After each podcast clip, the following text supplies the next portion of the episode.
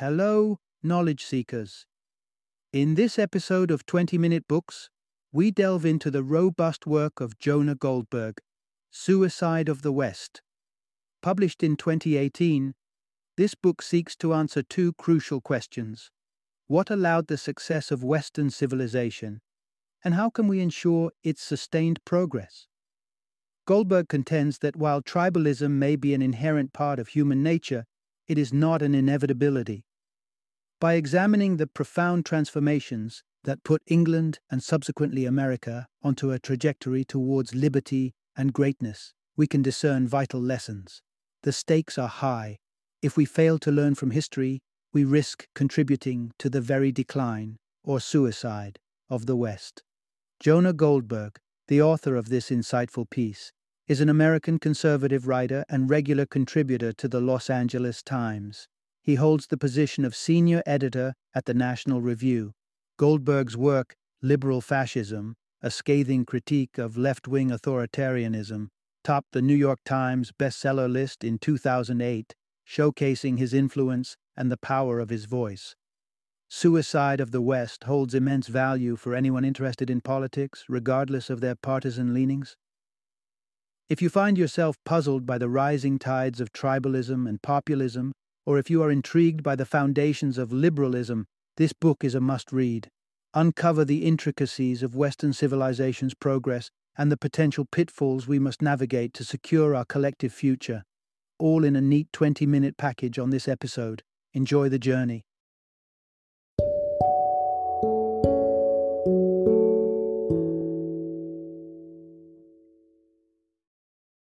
Suicide of the West How the Rebirth of Tribalism, Populism, Nationalism, and Identity Politics is Destroying American Democracy. Introduction The Allure of Unraveling the Western Miracle. Consider a time in England during the 17th century when life was far from pleasant, fraught with violence, scarcity, and societal strife. Then, suddenly, a miraculous transformation unfolded the wheel of fortune turned favorably, marking the end of the dismal epoch that philosopher Thomas Hobbes once bleakly portrayed as nasty, brutish, and short. A new era dawned, heralding wealth, innovation, and peace. Indeed, the future gleamed with unprecedented optimism. This sudden change wasn't conjured from thin air. It was the product of enlightened liberal institutions that kept in check the darker tribalistic side of human nature. The impact of this transformation was profound and far reaching. It found a champion in the United States, a nation whose founding fathers prized the sanctity of life, liberty, and property. This code became the secret formula for the West's ascent. However, the legacy of the West, its miraculous rise, now teeters on the edge of collapse. Tribalism is creeping back into our societies, fueled by left wing identity politics, the surge in Trumpian nationalism, and the public's increasing disdain for liberal institutions. The miracle of modernity now stares at an impending doom from all quarters. What can be done to counter this looming catastrophe? It's essential to revisit and understand what made the West ascend to its zenith. And that's exactly where this narrative takes you. Brace yourselves for a captivating exploration that sheds light on how the philosophies of Locke and Rousseau continue to shape the modern world, the role of individualism in fortifying civil society, and the power of institutions steeped in liberal rights in subduing the baser instincts of human nature. Part 1 Unraveling the Mystery of Modernity's Miracle. Most of human history paints a bleak picture where poverty and violence were the standards of existence. Indeed, life in the past, as aptly described by the English philosopher Thomas Hobbes, was nasty, brutish, and short. However, around the turn of the 17th century, an extraordinary shift occurred that upended this grim narrative. A miracle of sorts. Before we delve into that, let's turn the clock back and examine the early epochs of humanity. The Homo sapiens of yore were nomadic apes, primitive hunter gatherers subsisting on whatever they could catch or scrounge. This status quo, however, underwent a radical change approximately 15,000 years ago with the advent of agriculture. This paradigm shift fostered rapid development, sparking the dawn of the earliest human societies. This wasn't the miracle we're speaking of, but it was indeed a miraculous turn of events. The true miracle unveiled itself later, more precisely towards the late 17th century. Humanity once again revolutionized the way it functioned and organized itself. Gauging the enormity of this change after 1700 isn't challenging if we look at the economic data. Before the 18th century, the average individual survived on roughly a dollar a day. The post 1700 era, however, saw a steep rise in income. After enduring centuries of economic stagnation, the global GDP per capita started climbing, with no end in sight. But the transformation wasn't just economical, it reshaped the human mindset too. Western societies, from the late 17th century onwards, started toying with groundbreaking ideas about government and societal structures. Consider, for example, the Glorious Revolution of 1688. In a dramatic coup, William of Orange stormed England and dethroned King James II. Yet this wasn't your typical power grab. William didn't just fortify his reign, he instituted radical reforms. The introduction of the Bill of Rights was revolutionary. It restrained the monarchy's power and substantially bolstered Parliament's role in governance. This was a momentous occasion in history, signifying one of the first instances of parliamentary representatives being granted the right to rule in the people's name. Understanding this miracle and its implications is the key to preserving its gains. That's the journey we will embark on together through the unfolding of this narrative. Part 2 The miracle found a hospitable home in England. The miracle's genesis has always been a topic of vigorous debate among scholars, with no two experts completely agreeing on the specifics. However, one consensus stands. The miracle first flourished in England. But why England? Well, as noted by British writer and conservative politician Daniel Hannan, England offered an exceptionally conducive environment for the miracle to firmly root itself. A critical factor in this was England's common law system, which formed the bedrock of the nation's rule of law. Unlike civil law that governed most of Europe, the common law significantly curtailed the power of monarchs. This was possible because common law upheld precedents previously adjudicated legal cases and verdicts, which judges could reference in their rulings. This becomes clearer with an illustrative example. Imagine a scenario where both France and England enact a law compelling all ship owners to surrender their ships to the king. A French judge, under civil law, would only seek to verify if the defendant owned the ship. If affirmative, the judge would mandate the ship's surrender to the king. An English judge, on the other hand, would consider the new law in the context of common law. With property rights firmly embedded in common law, the English judge could potentially rule that the defendant wasn't obligated to relinquish his ship to the king. Another facilitating factor was England's geographical location. As an island nation, it enjoyed a natural barrier against potential invaders. Consequently, unlike their mainland European counterparts, English rulers didn't need to maintain large standing armies. This resulted in a society that was less focused on military power and more inclined towards liberalism. The third critical factor that nourished the miracle was the spirited English civil society and its active citizenry. This was a phenomenon that Alexis de Tocqueville, the renowned French diplomat and historian, observed with fascination. The spirit of individuality, he noted, is the basis of the English character. Association is a means of achieving things unattainable by isolated effort.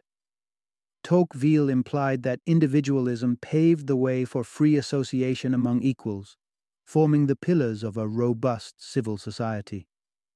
In summary, it was a combination of the rule of law, an energized civil society, and governments not dependent on military strength that allowed the miracle to take hold in England. Part 3 The miracle prevailed over the innately human tendencies of violence and suspicion. Why is this transformative event referred to as a miracle? Well, For one, it managed to overcome the inherent traits of human nature, a feat nothing short of miraculous when you delve into studies on infants and traditional societies that reveal violence and exclusion are deeply ingrained in the human psyche. This isn't to say that we are incapable of moral conduct. In fact, there is abundant evidence indicating that morality is a deeply innate attribute. But so too is the distrust of those unknown to us. Consider the work of psychologist Paul Bloom. His research indicates that babies, as young as six months old, possess a rudimentary moral compass. He came to this conclusion after conducting an experiment with infants aged between six and ten months using a puppet play. As one puppet tried to climb a hill, another puppet either helped or hindered it. When the infants were given a choice to play with either the nice or the mean puppet, nearly all of them chose the former. However, that's just one aspect of the coin. On the flip side, humans are inherently tribal. When viewed from an evolutionary perspective, this makes sense. Tribes serve as effective platforms for coordinating efforts towards survival and successful gene propagation. But at its darkest, tribalism paves the way for heinous acts, fueling wars and genocides. This darkness becomes evident when we examine traditional societies that have resisted modernization. In the absence of modern institutions to restrain it, violence runs rampant. Take the case of anthropologist Napoleon Chagnon. He lived amongst the Yanomamo tribe in the Amazon from the 1960s to the 1990s. Chagnon's research shows that around 44% of all men aged over 25 had participated in a killing, and one third of all adult male deaths resulted from violence.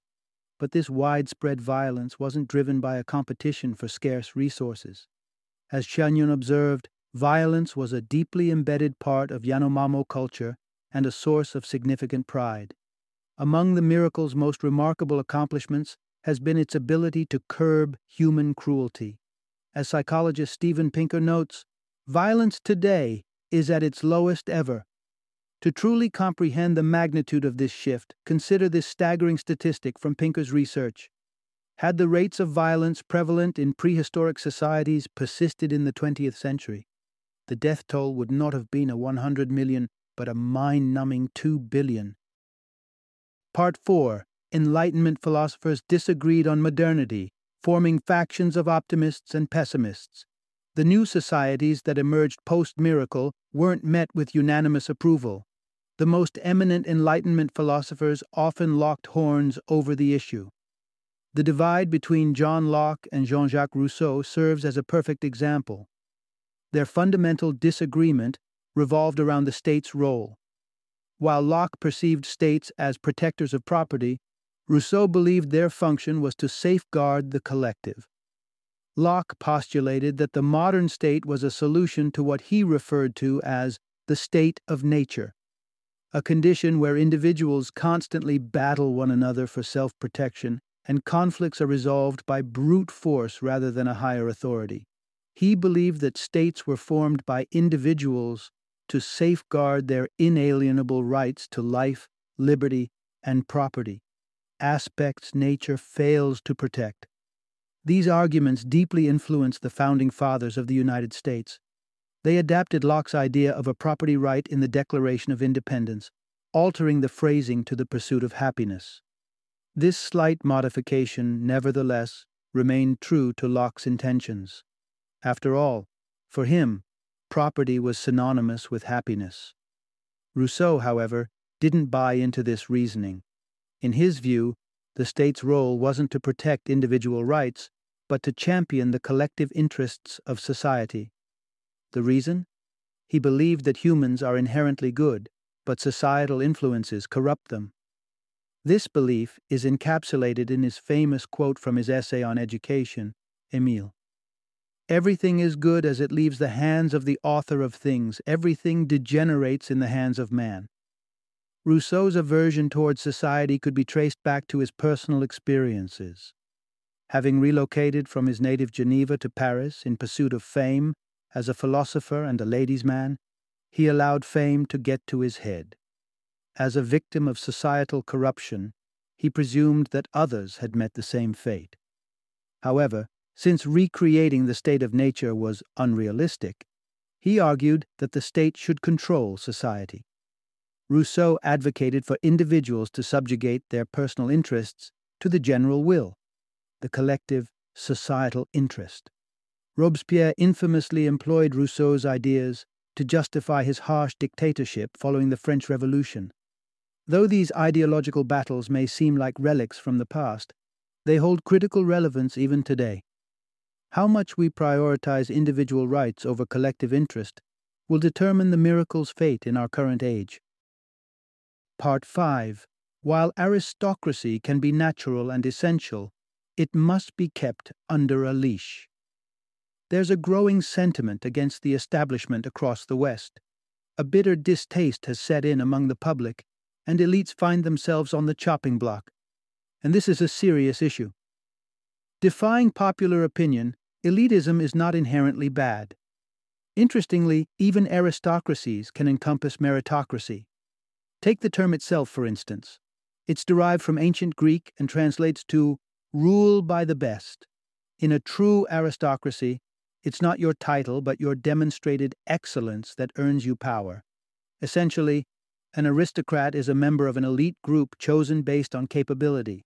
Such a real aristocracy can prove beneficial to society. Look at Cornelius Vanderbilt, the renowned American business magnate responsible for laying the country's first railroads. The creation of a nationwide transportation network significantly drove down the prices of basic commodities like flour. Vanderbilt amassed one of the largest fortunes in American history, but it's hard to argue that his personal wealth and influence did not favor the nation as a whole. The real issue with elites arises when they grow too potent and lack the appropriate checks and balances. This precisely sums up what happened to aristocratic societies such as the Republic of Venice, a state devoted to rule by the best. On paper, Venice operated as a meritocracy. Its supreme authority, the Great Council formed in 1171, was receptive to emerging talent. Its constituents were chosen annually from a pool of randomly selected nominees. But reality painted a different picture. By 1286, the ruling elite had grown wary of the rising power of a group of young merchants and passed a law instituting hereditary rule, thus putting an end to Venice's meritocratic experiment. This move proved detrimental to Venice. Why? Because a true rule by the best requires a robust system of checks and balances. John Adams, one of the founding fathers, deduced this from historical instances such as Venice's. Every government, he wrote, is an aristocracy in fact. But the great secret of liberty is figuring out a way to control the passions of the aristocrats. Adams meant that the whims of the elites needed to be regulated. Hence, the founders of the nation were insistent on dividing the United States government into three branches the legislature, the judiciary, and the executive. The plan was to empower each branch sufficiently to prevent the others from abusing their power. For instance, if the legislature passed a bill that contradicted the Constitution, the judiciary branch could immediately veto it. Unfortunately, the system of checks and balances implemented by the Founding Fathers has been significantly undermined in modern times, leading to America's ruling class becoming less meritocratic over the years. Part 6 The Rise of the Administrative State is Fueling the West's Downfall. What point in history marks the start of the downfall in the United States? A crucial year could be 1913 the year when President Wilson introduced a fourth branch of government, the administrative state. Intended to provide social services and bridge the income inequality gap, it turned out to be fundamentally undemocratic, illiberal, and greatly contributing to America's descent. Its most glaring defect is its creation of a class of individuals who exist above the law. The administrative state isn't elected, it's populated by bureaucrats appointed by the president who are nearly impossible to dismiss. In the words of USA Today, death, rather than poor performance, misconduct, or layoffs, is the primary threat to job tenure in the administrative state. Shockingly, these unelected bureaucrats enjoy exemptions that ordinary citizens and businesses do not. If a corporation contaminated a river, it would be heavily penalized. but when a public agency commits a similar offense, it suffers no consequences. This was the exact scenario in 2015 when the Environmental Protection Agency escaped liability after discharging toxic waste into the Animas River in Colorado. Moreover, the administrative state stifles innovation and inadvertently widens the gap of income inequality due to its escalation of workforce regulations. Consider licensing. Back in 1950, a mere 5% of all workers needed a government license to work. Today, that figure has ballooned to approximately 30%. Licensing is reminiscent of another system that hindered innovation the medieval European guild system. A guild essentially monopolized access to various trades. Without a guild license, you were barred from working in a specific field, enabling the ruling classes to manipulate commerce to their advantage. Take the instance of James Watt, the Scottish inventor of the steam engine, who was denied a license by the Corporation of Glasgow.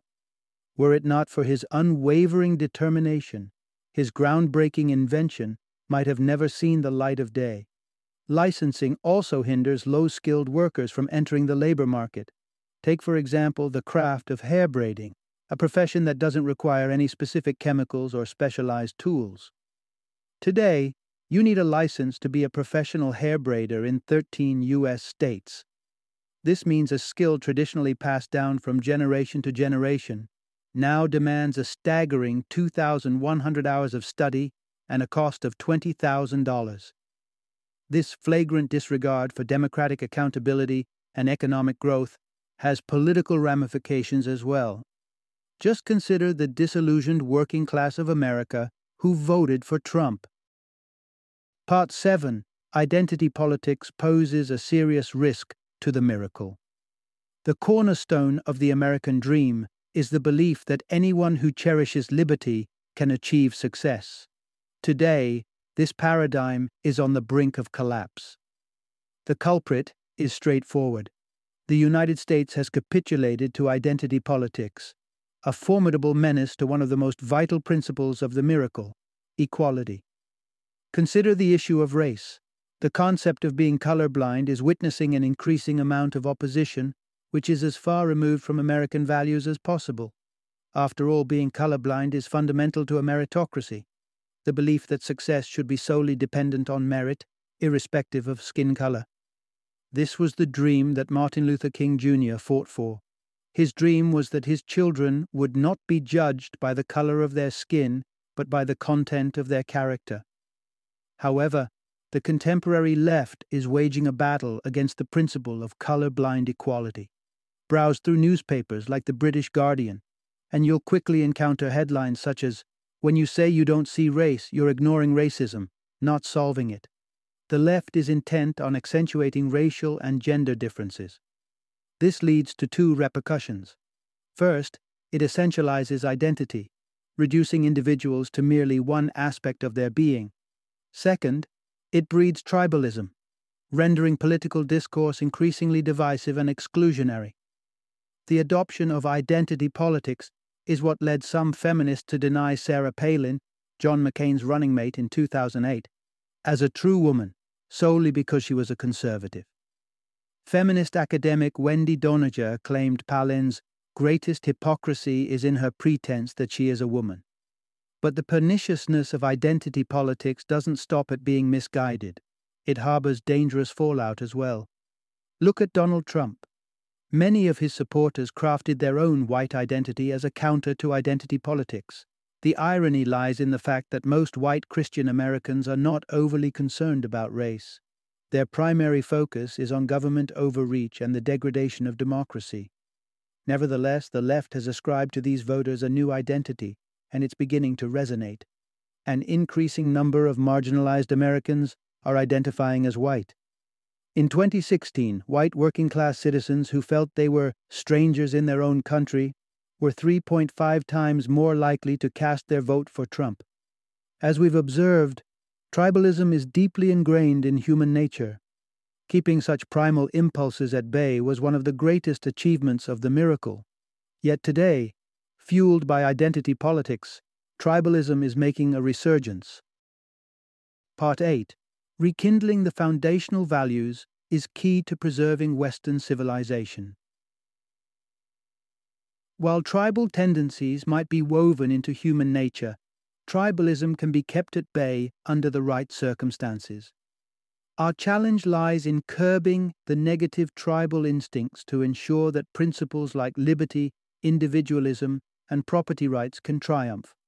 One of the primary ways to accomplish this is by empowering the family unit, a fundamental safeguard against tribalism. Parents form the initial defense against the more destructive aspects of human nature. Their responsibility is to impart knowledge to their children, guiding them towards the unnatural yet miraculous principles of liberalism and capitalism. The cultural and political climates are equally significant. While the miracle was more or less a coincidence in England, there's a nation where it was an intentional decision the United States. The founding fathers saw the Constitution as the optimal method of preserving the miracle. They believed that as long as people were dedicated to maintaining the values enshrined in the Constitution, our inherent human nature could be controlled. That's why they not only established a written constitution, but also made it challenging to pass amendments. Both then and now, two thirds of both legislative houses must endorse an amendment for it to become law. Even though this is a high benchmark, it might not be sufficient to safeguard the miracle on its own. After all, in spite of these constitutional protections, Wilson was able to establish the administratively heavy anti miracle state. At the end of the day, the Constitution's preservation rests on the commitment of everyday Americans to uphold its ideals. And that's critically important. The American Constitution immortalized the principles of liberty, equality, and capitalism for all future generations the establishment of the United States marked a victory of political innovation and societal organization. However, there are alternatives. If we don't shield the miracle, we might find ourselves in an alternate scenario where the West becomes its own executioner. Final summary The core message in this content the emergence of liberal, prosperous, and free societies in the Western world towards the late 17th century was nothing short of a miracle. This transformation occurred almost incidentally in England. But there is one nation where this miracle was a deliberate choice the United States of America. Like England, the United States rose to prominence by adhering steadfastly to its foundational principles. Today, however, new challenges are surfacing. Populist and undemocratic forces are eroding its most critical institutions. If we intend to counter these threats and safeguard the advancements of the miracle, we must first comprehend the forces that made it possible.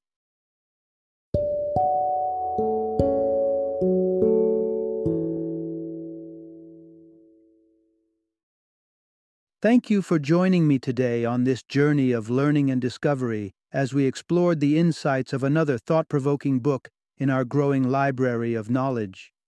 If you've enjoyed our time together, please take a moment to follow our podcast, give us a five star rating, and share 20 minute books with other knowledge seekers.